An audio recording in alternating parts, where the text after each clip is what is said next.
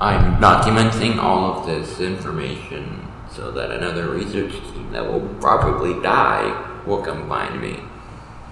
Oh well, you know, Stephen Hawking knows all except how to get out of this damn cave. Don't worry. Well, looks like they left some equipment here. Let me find it. Hold on.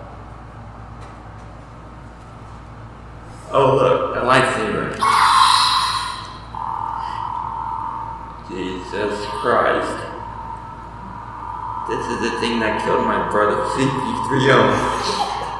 I am physically crying. I didn't know robots had that emotion. I must be a cyborg then, because I know robots have no tears. Looks like there was a crew here. Two males, one transgender, and a female. I don't know how they had that chemistry working out, but no wonder they're dead. Well, I could always use the energy from this lightsaber.